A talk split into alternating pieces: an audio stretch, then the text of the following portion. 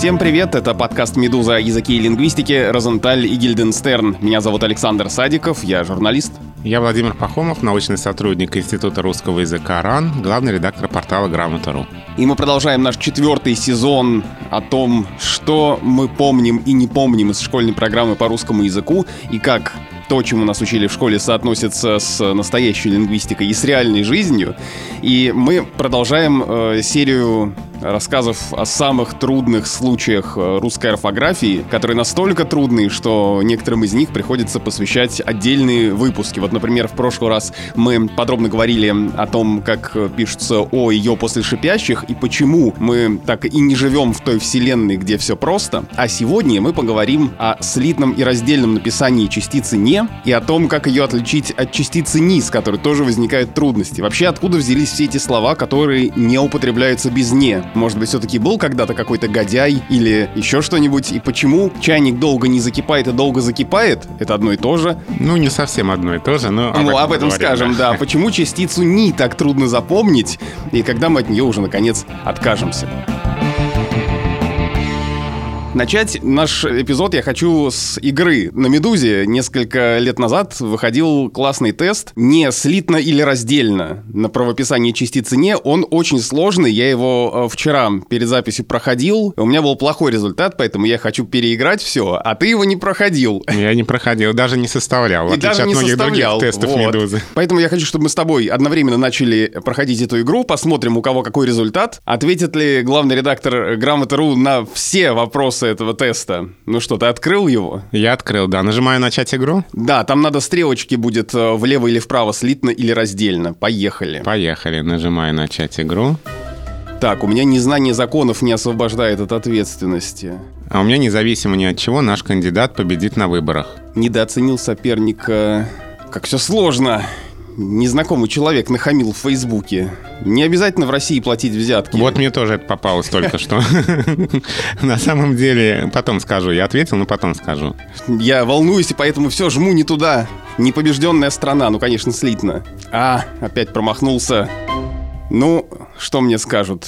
9 из 24. Невероятно, но не все неправильно. У меня 18 из 24. Невероятно и совсем не неправильно. Ну вот, это, опять же, показывает нам, как можно применять частицу «не». Но на самом деле времени мало. Я знаю все, но я долго соображаю. Мне бы, мне а бы нужно быстро соображать. еще бы полминутки, 24 из 24 я бы ответил, конечно, но вот время вышло. А я хотел сказать по поводу примера не обязательно в России платить взятки. Вот это такие случаи, когда возможно и слитное, и раздельное написание в зависимости от того, что хочет подчеркнуть пишущий. А в данном случае надо было слитно написать в этом тесте. Да, в данном случае в качестве правильного засчитывался ответ со слитым написанием. Но вот это такие случаи, когда там, вот, например, они живут небогато. Вот ты как напишешь? Я бы написал слитно. То есть не богато, ну почти можно заменить бедно, но на самом деле ведь они живут не бедно. Да, и здесь э, как раз работает это правило, что если слово «сне» можно заменить синонимом без «не», в данном случае «бедно», то пишем слитно. Но, с другой стороны, можно написать и раздельно, если ты не утверждаешь бедность, а отрицаешь богатство. Вот это тот самый случай, когда окончательное решение за пишущим, когда возможно и слитное, и раздельное написание. И именно поэтому здесь, собственно говоря, с этим столько сложностей, потому что в каких-то случаях очень сложно провести эту границу. Мы здесь отрицаем какой-то признак положительный или утверждаем отрицательный. И от этого будет зависеть написание. Продолжим этот разговор сразу после короткой рекламы и ответов на ваши письма, которые вы присылаете на почту подкаст собакамедуза.io. Здравствуйте, я Екатерина Захарова, ветеринарный врач и эксперт компании Hills.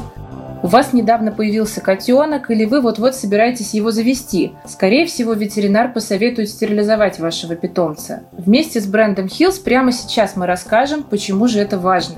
Некоторые опасаются стерилизовать и кастрировать питомцев. Считают, что это нужно только для того, чтобы животное не было агрессивным, не мешало по ночам громким мяуканьем. Но это не совсем так. Да, операция обычно избавляет вас от кошачьего воя, поскольку после нее у животного почти не вырабатываются гормоны, ответственные за инстинкт размножения и соответствующее поведение. Но, кроме этого, стерилизация и кастрация снижают риски развития некоторых видов рака и позволяют котам и кошкам жить дольше. Стерилизовать питомца можно в любом любом возрасте. Но Американская ассоциация клиник для животных советует стерилизовать кошек к пятимесячному возрасту. Как кормить животное после операции? Обычный аппетит возвращается в течение суток, а первые часы можно предложить воду и половину привычной порции питания. Возможно, кошка станет менее активной, поэтому, чтобы она не растолстела, специалисты советуют следить за активностью животного и его питанием, а подобрать правильный рацион поможет ветеринарный врач. Бренд Hills разработал особые корма для стерилизованных кошек 6 месяцев. В линейке Hills Science Plan есть сухие и влажные корма с разными вкусами. Например, с курицей, индейкой, океанической рыбой, а теперь еще и с уткой. Подробную информацию об этих и других кормах Hills, а также о том, где их купить, смотрите на сайте hillspet.ru. Нам продолжают люди писать варианты ответа на то задание, которое ты дал в выпуске про части речи, и что на что может еще быть похоже. Вот Лейла из Махачкалы пишет нам, «Вчера моя семилетняя дочь сказала фразу, которая заставила меня вспомнить выпуск про части речи и задание, которое вы дали. Она приболела и решила вспомнить прошлый раз, когда ей было так же нехорошо, нехорошо, кстати, слитно, со словами «Мама, помнишь, у меня уже был знобит». Видимо, она воспринимала этот глагол как существительное название болезни. Ну и для взрослого уха звучит логично гастрит, ринит, дерматит, знобит. Здорово. Очень, очень хороший пример, спасибо. Тут я сразу вспомнил, э, что иногда в школе, когда мы изучали всякие литературные приемы, метонимия мне казалось названием болезни, если ударение поставить э, в конец слова метонимия. Такой профессиональный медицинский жаргон. Хотя, например, какой-нибудь термин полисемия — это вполне нормальное ударение. Она же многозначность. Ну когда ну, у да. слова несколько значений, а лингвисты скажут, что это полисемия. Наш постоянный слушатель Линис Мартьянов спрашивает, э, это уже вопросы к выпуску про разбор слова по составу. Все-таки хотелось бы получить ответ на вопрос о выделении основы при морфемном разборе. Для чего это делается? Мне кажется, что просто надо, чтобы все было подчеркнуто. Вот как раз в этом случае это для этого, нет? Основа — это же все, что не окончание. И не формообразующий суффикс. То есть, например, читал в прошедшем времени мы должны отсечь нулевое окончание и отсечь суффикс «л» формообразующий, и тогда мы увидим основу «чита». Та же самая основа, что, например, и в начальной форме «читать». А что нам дает понимание того, какая основа у слова? Не просто там мы знаем, где корень, где какой суффикс окончания. Но определять основу важно, потому что э, именно основа выражает лексическое значение слова. И мы понимаем, как строятся слова. Вот к этой основе добавляется какой-то суффикс, добавляется какое-то окончание, и получается нужная нам форма. И еще один вопрос вопрос нам от анонимного слушателя пришел, но тоже он касается разбора слова. С большим интересом слушаю ваш подкаст. После выпуска о частях э, слова вот что не дает мне покоя. Вы упомянули суффикс «онок» и «ёнок», используемый для обозначения детеныша животного или в иных уменьшительно-ласкательных целях. А как же в таком случае быть со словом «подонок»? Вроде бы ничего ласкательного тут и близко нет. К тому же, если «онок» суффикс, а «под» приставка, то где корень? Может, корень в этом слове очень древний, поэтому он сократился до одной-двух букв? Я подумал, что я уже понял, э, как разбирать слово по составу, и в данном случае, следуя твоей логике, которую ты рассказал в прошлых наших выпусках, и которую, как мне кажется, я наконец-таки только сейчас в возрасте 33 лет понял, надо понять, от какого слова образовано слово «подонок». И современными словами мы не можем однокоренными объяснить происхождение этого слова. Поэтому «подонок», скорее всего, по моему предположению скромному, все является в данном случае в современном русском языке корнем. Ну, ты не совсем прав, потому что мы ну можем... вот, только я думал, что наконец-то я все понял, оказывается, нет, не понял. А, мы можем это слово объяснить через другое слово современного русского языка. Начнем с формы множественного числа «подонки». Что это такое? Это в первом значении остатки жидкости на дне вместе с осадком. Вот этот корень дно, ну и, соответственно, сбеглогласный дон. А в переносном значении, такое презрительное, да, это какие-то деклассированные, разложившиеся преступные элементы общества. То есть те, которые на дне общества. Ну а дальше уже, соответственно, в э, еще Следующий шаг в развитии значения — это просто э, низкий подлый человек-подлец. Но вот эта вот связь э, с дном, она для современного русского языка по-прежнему живая, и поэтому в слове «подонок» выделяется приставка «по», корень «дон», и суффикс «ок», ну и нулевое окончание. То есть это тот, кто в переносном смысле ползает по дну. Короче, мне надо отправить на второй э, год э, на пересдачу темы словообразования. Ладно, пойду переслушивать еще раз этот выпуск. Владимир задает вопрос, который подводит нас к сегодняшней теме. Какое значение в разных языках имеет двойное отрицание? Работает ли оно формально как в программировании Или есть нюансы? Почему на русском чайник долго закипает и чайник долго не закипает обозначает одно и то же? И как правильно ответить на вопрос «не желаете ли, если я желаю?» Или если я не желаю. А, ну, у нас на грамоте был вопрос, э, чайник долго остывает и чайник долго не остывает, почему это одно и то же. И вот как мы ответили, мы постарались развернуть значение каждого выражения. И что, не одно и то же все-таки? Есть Но вот детали? Мы, мы рассуждали так. Чайник остывает. Что это значит? Чайник утрачивает тепло, становится холодным. Чайник не остывает. Это что значит? Чайник остается горячим. Теперь со словом «долго». Чайник долго остывает. Что это значит? Это значит, что для того, чтобы чайник стал холодным, то есть утратил тепло, требуется много времени. А если чайник долго не остывает, то это означает, что чайник остается горячим в течение длительного времени. То есть в первом случае чайник долго остывает. Мы подчеркиваем, что нужно много времени, чтобы чайник стал холодным, а когда мы говорим чайник долго не остывает, мы подчеркиваем, что он в течение длительного времени остается горячим. И поэтому, хотя грамматически эти конструкции выражают синонимичные значения, но все-таки они не совсем идентичны. Ну, то есть здесь зависит от цели говорящего. То есть если у нас э, цель, чтобы чайник остыл и стал холодным, мы скажем, чайник долго остывает. Как же так? Я уже жду три часа. Да. А если у нас как раз цель, чтобы он долго сохранял тепло, и мы смогли наливать чай снова и снова, то мы как раз говорим, чайник долго не остывает, и поэтому хорошо, что он долго не остывает, мы можем наливать еще. Ну, а в случае с закипает, ну, мне кажется, примерно то же самое. У меня ощущение, что чайник долго закипает, это как-то вот больше мы обращаем внимание на процесс, что очень долго идет процесс кипения. А чайник долго не закипает, а как-то мы больше обращаем внимание на то, что вода все еще холодная. Вот мне кажется, есть тут тоже какие-то оттенки это какие-то, значения. Какие-то такие неуловимые оттенки значения, но, как ты говоришь, грамматически это равные конструкции. Да. Зачем тогда там не? Ну, видимо, Видимо, для того, чтобы эти мельчайшие оттенки значения э, нам показать. Далеко не во всех ведь э, случаях частицы нет, такая не нужна, как здесь. Да, а как быть с ответом на вопрос «не желаете ли?» Ну да, частый вопрос. Если вопрос начинается со слова «нет», то как правильно ответить «да» или «нет»? Тот самый знаменитый пример из Карлсона, там, ты уже перестала пить коньяк по утрам? И как ответить «да», то есть перестала, или «нет», то есть не перестала? Как ответить, если человек никогда не пил коньяк по утрам? Так тут вот э, для полноты, полнозначности ответа просто надо повторить глагол. Не желаете ли вы там, там «нет, спасибо, не желаю» или «да, желаю»? Ну, то есть глагол с отрицанием или без отрицания сказать в ответе, потому что там недостаточно просто «да» и «нет».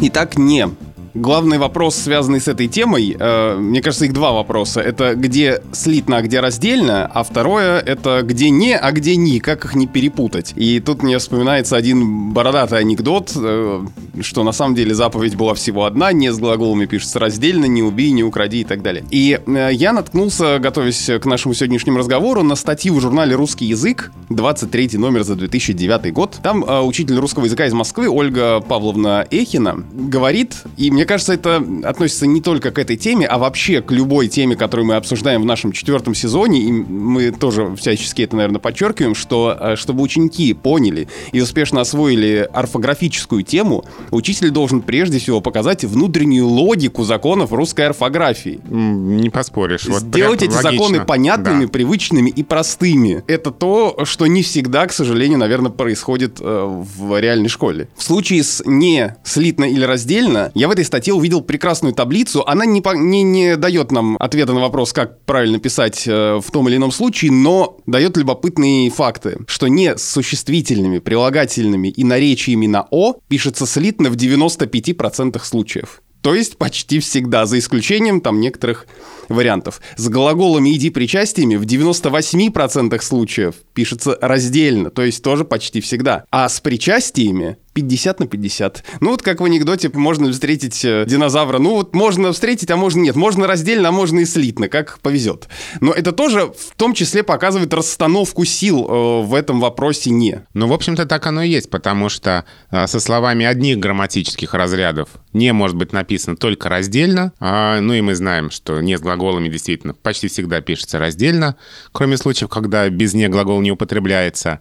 А с какими-то другими словами «не» может быть написано и слитно, и раздельно. И вот здесь очень важно понимать, когда мы пишем не раздельно, мы выражаем отрицание, у нас не создается новое слово. А когда мы пишем не слитно, мы создаем новое слово, то есть мы что-то утверждаем. И как раз все те правила, которые мы учили, связанные с слитным и раздельным написанием «не», они направлены на то, чтобы помочь пишущему понять, что же это такое. Это отрицание чего-то или это создание нового слова. Ну и кроме того, есть случаи, когда мы объективно не можем дать однозначного ответа, потому что окончательное решение будет за автором текста. Что же он здесь хотел сказать? Только он может на этот вопрос ответить. Почему это правило или этот набор правил вызывает такие трудности. Мы периодически говорим о том, какие самые популярные запросы приходят на грамоту.ру или какие самые частые ошибки совершают пишущие тотальный диктант, и вот не э, раздельный слитно всегда в топе. Всегда в топе, конечно, и вопросов, и ошибок, но потому что это объективно сложное место, потому что здесь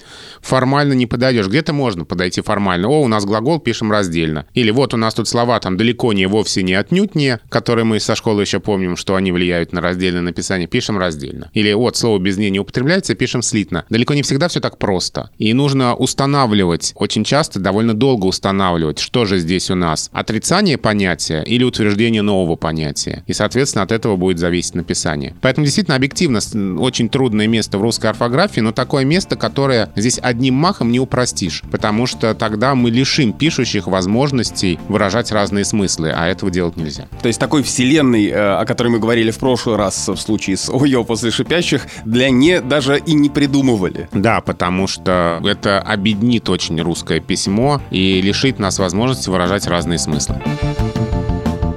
Нам всегда говорят, что есть ряд слов, которые без «не» не употребляются, поэтому «не» в них пишется слитно, но почти никогда не возникает вопрос, откуда взялись эти слова. Ну, то есть, вот мы говорили с тобой, что есть нельзя, а ведь было еще когда-то нельзя. И я могу предположить, что со многими такими словами можно провести такую аналогию, что в слове «негодяй», наверное, был какой-то «игодяй». Или там в слове «неистовый», наверное, был какой-то «истовый» когда-то. Просто сейчас эти слова для нас уже исчезли, и мы их не употребляем. Да, почти всегда это так. Какие-то слова, которые начинаются с «не», должны были быть образованы от слова без «не». Просто эти слова могли утратиться. И то же самое «неистовый», да, оно совершенно тут все просто образовано приставочным способом от слова «истовый» истовый, то есть верный, истинный, настоящий. От истина, то есть вот истина, истинный и истовый. Исходное значение неистовый, не настоящий, не похожий на себя. А дальше уже следующий шаг в развитии значения – вышедший из себя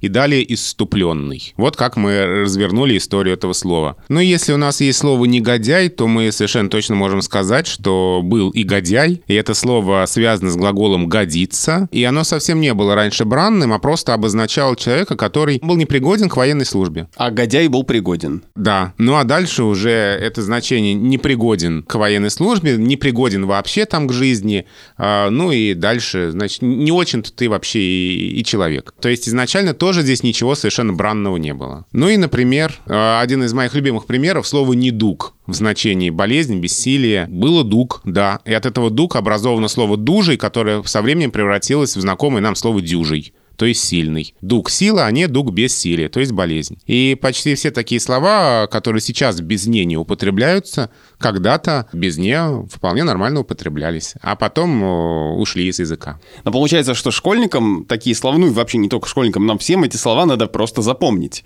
Потому что я вот открыл табличку с этими словами и насчитал более 50 штук этих слов. На, на самом деле, э, в общем-то, здесь и запоминать-то нечего, потому что мы вполне можем если мы отсекаем эту частицу «не» и видим, что слова не существует, то мы пишем слитно. Это как раз одно из самых простых правил. А неглиже, вот еще про это слово хотел спросить. Понятно, что нет с ним вопросов, что его надо писать слитно. Это как раз одно из таких слов, которые без «ни» не употребляются. С ним связан другой вопрос, который периодически всплывает в неглиже или просто неглиже. Да там оба варианта. А на самом деле и здесь э, можно спросить, да, что это за Неглиже такое, это заимствование из французского языка, но народная речь и его переосмыслила, и в народной речи, пишет об этом Фасмер, есть не гляжа, то есть тот, на которого не глядят. То есть не гляже — это изначально не от слова «глядеть». Это не от слова «глядеть», хотя в народной речи произошло такое переосмысление. Это заимствование из французского, и в буквальном переводе с французского значит «небрежно». А не гляже — это в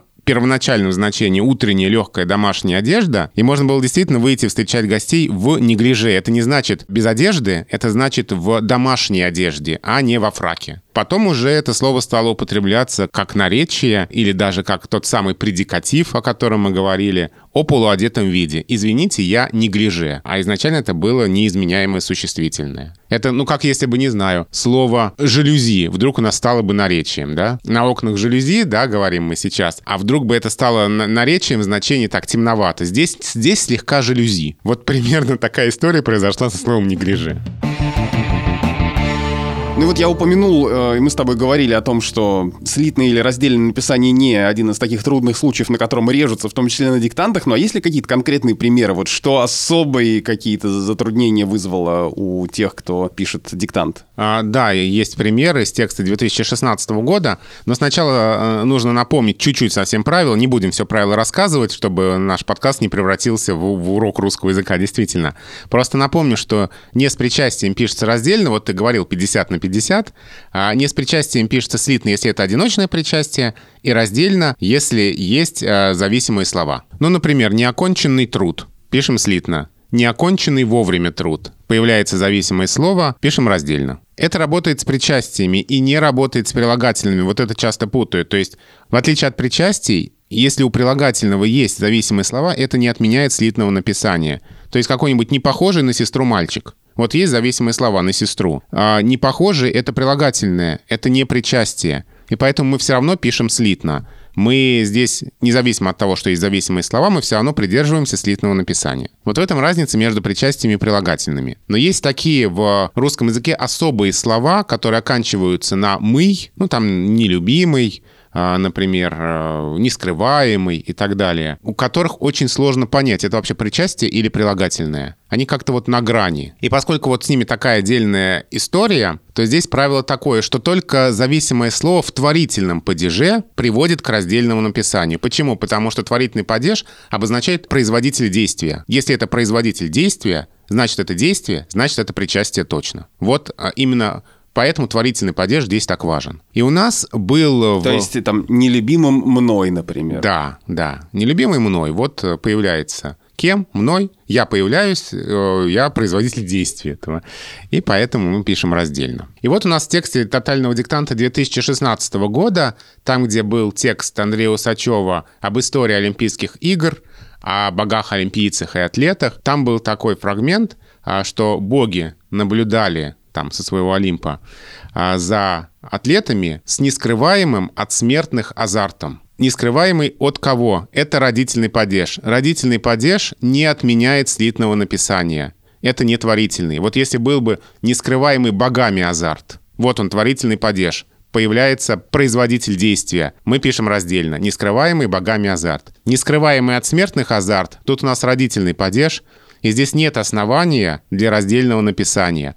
И у нас очень многие тогда написали раздельно и говорили, ну как же так? Здесь же есть зависимое слово. И мы рассказывали, что вот для этих слов на «мы» действует особое правило, особый здесь сложный случай. Эти слова такие пограничные между прилагательными и причастиями, и поэтому здесь только творительный падеж – отменяет слитное написание. Только творительный падеж заставляет нас писать раздельно. А родительный падеж э, на это не влияет. И вот именно это место тогда привело к тому, что в нашей части текста, это у нас было, было очень мало пятерок, прям единицы. Вот такое это было сложное место. А нельзя э, взять и, упро... как обычно, упростить все? То есть э, до такого, что всегда с причастием прилагательным неважно с чем, если есть зависимые слова раздельно, если нет слитно. А... По-моему, хорошее предложение. Хорошее, да. Оно даже обсуждалось, но, как и многие другие предложения по усовершенствованию орфографии, обсуждалось, обсуждалось, но принято не было. Мы не можем, конечно, все случаи рассмотреть, да и не в этом цель нашего разговора, но есть какие-то моменты, на которые мы должны обратить внимание, потому что они, правда, э, вызывают очень много вопросов. И еще один такой случай — это «не до». Не просто «не», а «не до», потому что с глаголами это всегда какая-то тоже путаница. Ну вот, например, «не досмотреть», «не доставать», и когда-то ведь можно написать отдельно, когда-то слитно, и вот это вот «когда» все время теряется. Да, это очень сложный случай, случае вот на недавно прошедшем тотальном диктанте было очень сложное место, глагол «не доставать», когда мы писали, что место на земле для всех не достанет, в значении не хватит, или в первой части диктанта было «не доставало ни сил, ни возможностей, ни средств», и там э, было очень много ошибок. Описать-то надо слитно, потому что не доставать в значении не дотягиваться пишется раздельно. А не дотягиваться как пишется? Тоже раздельно. То есть это не с глаголом. Нормальная ситуация не с глаголом.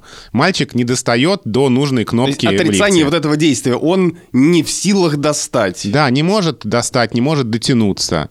Вот. Или, например, ребенок не доедает кашу. Если мы пишем раздельно, не доедает. То есть не хочет доесть, не может доесть, капризничает, упрямится. И не заставляем. Он не доедает, ну и бог с ним. А, а вот сейчас бабушки скажут, а вот не, нельзя. А, да, а потому что ваш мальчик не доедает. Да. И здесь мы уже напишем слитно. И здесь мы напишем слитно. Бабушка скажет, малыш не доедает, он такой худой. Глагольная приставка «не» до отдельная такая приставка существует, обозначает неполноту, недостаточность по сравнению с нормой. И вот э, ребенок не доедает в значении плохо питается, этот глагол в этом значении пишется слитно. Не достает в значении не хватает, мало, недостаточно, пишется слитно. Это вот эта самая глагольная приставка «недо». И вот это тоже надо различать. И получается, в диктанте у нас был пример, где надо было написать слитно. Где надо было написать слитно, потому что там была вот эта вот приставка «недо» со значением неполноты, нехватки. Место не достанет, то есть места не хватит. Мальчик не достанет э, до нужной кнопки, пока не подрастет. Там, конечно, мы напишем раздельно. Но и на этой разнице в написании построен анекдот, один из моих любимых, еще советский анекдот, когда рабочие пишут письмо в газету «Правда». Мы прочитали в газете, что люди в Африке не доедают, вот нельзя ли все, что они не доедают, присылать нам? Где в первом значении мы напишем слитно не доедают, то есть плохо питаются, а здесь как раз юмористический эффект на сравнение с глаголом не доедают раздельно, то есть не хотят доесть, слишком много у них еды, поэтому они и оставляют. Другой аспект темы, связанной с частицами «не» и «ни», это, собственно, частица «ни», которая все время в каком-то ущербном положении находится. Ее вечно путают с «не». И там, где должна быть частица «ни», часто многие говорят, произносят или даже поют «не», хотя так быть не должно. Но в этом, на самом деле, есть очень много запутывающих моментов, и как правильно, очень часто ответить сложно. Есть, конечно, какие-то явные случаи, но и они тоже постепенно в наших головах как будто меняются. Я вот вспоминаю текст Федота Стрельца, Леонида Филатова, и там в самом начале же «Верьте, аль не верьте», «Жил на белом свете Федот Стрелец, удалой молодец». Был Федот ни красавец, ни урод, ни румян, ни бледен, ни богат, ни беден, ни в парше, ни в парче, а так вообще. И там везде в тексте «ни». Но э, если послушать, как произносит Филатов, то мне там слышится, как будто он говорит «не». Был Федот ни красавец, ни урод, ни румян, ни бледен, ни богат, ни беден, ни в парше, ни в парче, а так вообще. И подумал я после этого, что ведь вариант с «не» тоже мог бы быть э, легитимным, в зависимости от того, что хотел сказать говорящий. В общем-то, да. Ты правильный переход осуществил к этой частице «не», потому что действительно это второе сложное место. Мало нам на нашу голову частицы «не», которая может писаться то слитно, то раздельно. Это довольно большая разветвленная система правил. В довершение к этому у нас еще есть и частица «ни», которая, так же как и частица «не», почти всегда безударная, которая звучит звучит в безударном положении так же, как «не», и которую надо еще отличать от частицы «не» и тоже понимать, в каких случаях она пишется слитно, в каких случаях она пишется раздельно. На самом деле частица «ни» вообще откуда она взялась? А у Андрея Анатольевича Залезняка была прекрасная лекция. Одна из его лекций на летней лингвистической школе, не помню в каком году, я был на ней, посчастливился. Каждая лекция Залезняка — это был праздник совершенно лингвистически неподра... неповторимый. И он рассказывал об истории этой частицы, лекции я всего не запомнил, но запомнил только, что она а, каким-то образом даже склонялась в древнерусском языке. Она по происхождению совершенно другая, она не связана никак с частицей не отрицательной. Вот эти реликты склонения таких частиц мы находим во фразах типа «самый, что ни на есть» или «какой ни на есть». Вот это ни на — это фактически повторяющиеся э, склоняемые формы. Вот как-то так. Я всех деталей не помню, но примерно об этом говорил Андрей Анатольевич. Так и, собственно, как же их различить, если так много случаев есть, когда все это очень похоже? Сейчас ты тяжело вздохнешь и скажешь «никак». Ну, на самом деле, конечно, у них немножко разные значения. Частица «не» — это отрицательная частица. Ее основная и главная функция — это отрицание. Частица «ни» — это усилительная частица. Ее главная функция — усиление того смысла, который уже есть в предложении. А это может быть и отрицательный смысл, и положительный смысл. Она его усиливает. Ну вот давай тоже приведем пример, тоже стихотворный. Анна Ахматова. «Ни тайны и ни печали, ни мудрой воли судьбы эти встречи всегда оставляли впечатление борьбы». Вот там отрицательная частица «не», что встречи оставляли впечатление борьбы, а не воли судьбы, а не тайны, а не печали. Там вот именно отрицание. Просто это поставлено в начало, поэтому мы интуитивно хотим, раз перечисление какое-то Да, есть, не поставить да, туда. Да, а если бы мы предложили такое отрицательное предложение, меня не волнуют ни его тайны, ни его печали. Вот, у нас уже есть отрицание в предложении «не волнуют». И дальше мы перечисляем, и мы усиливаем это отрицание, что ни тайны, ни печали, да вообще ничего меня не волнует. Мы усиливаем это отрицание, и мы в таком перечислении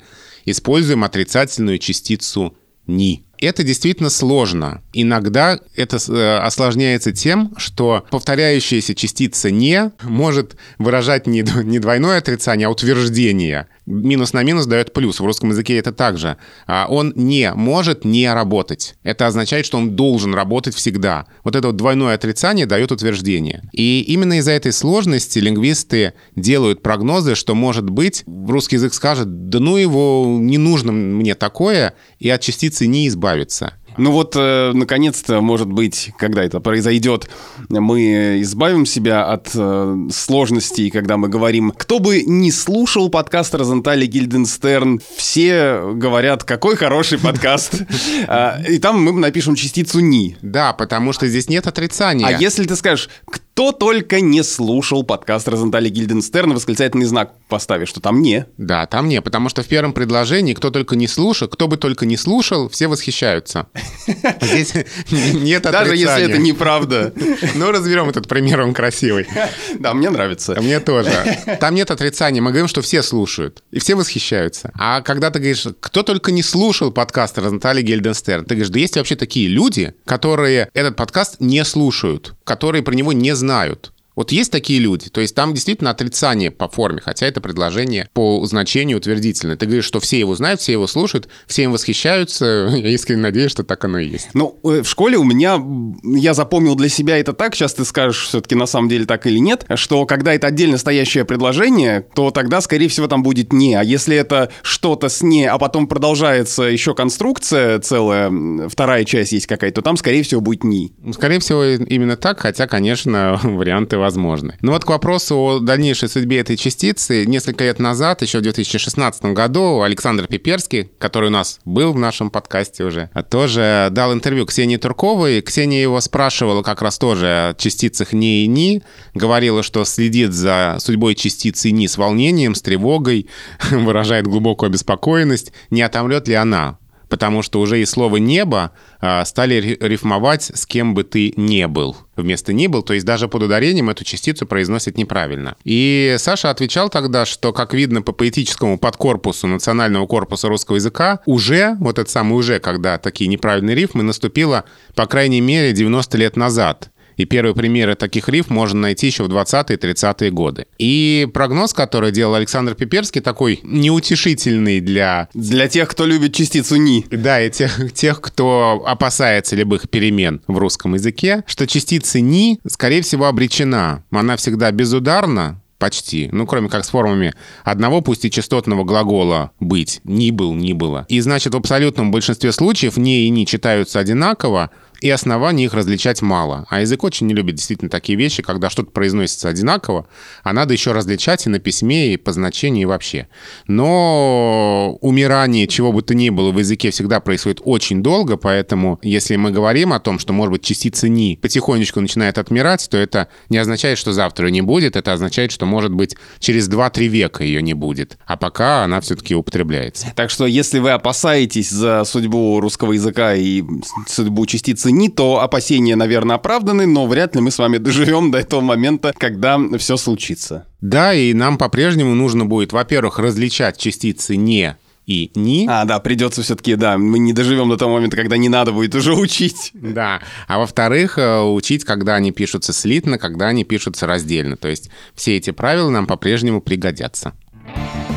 Вот так мы галопом по Европам пробежались э, по еще одному сложному вопросу русской орфографии. Надеюсь, что что-то мы для себя и для вас тоже прояснили. Если у вас еще остались вопросы, обязательно их напишите на почту подкаст собакамедуза.io. И если не в ближайших выпусках, то, по крайней мере, в э, нашем финальном эпизоде в этом сезоне мы постараемся на эти вопросы ответить.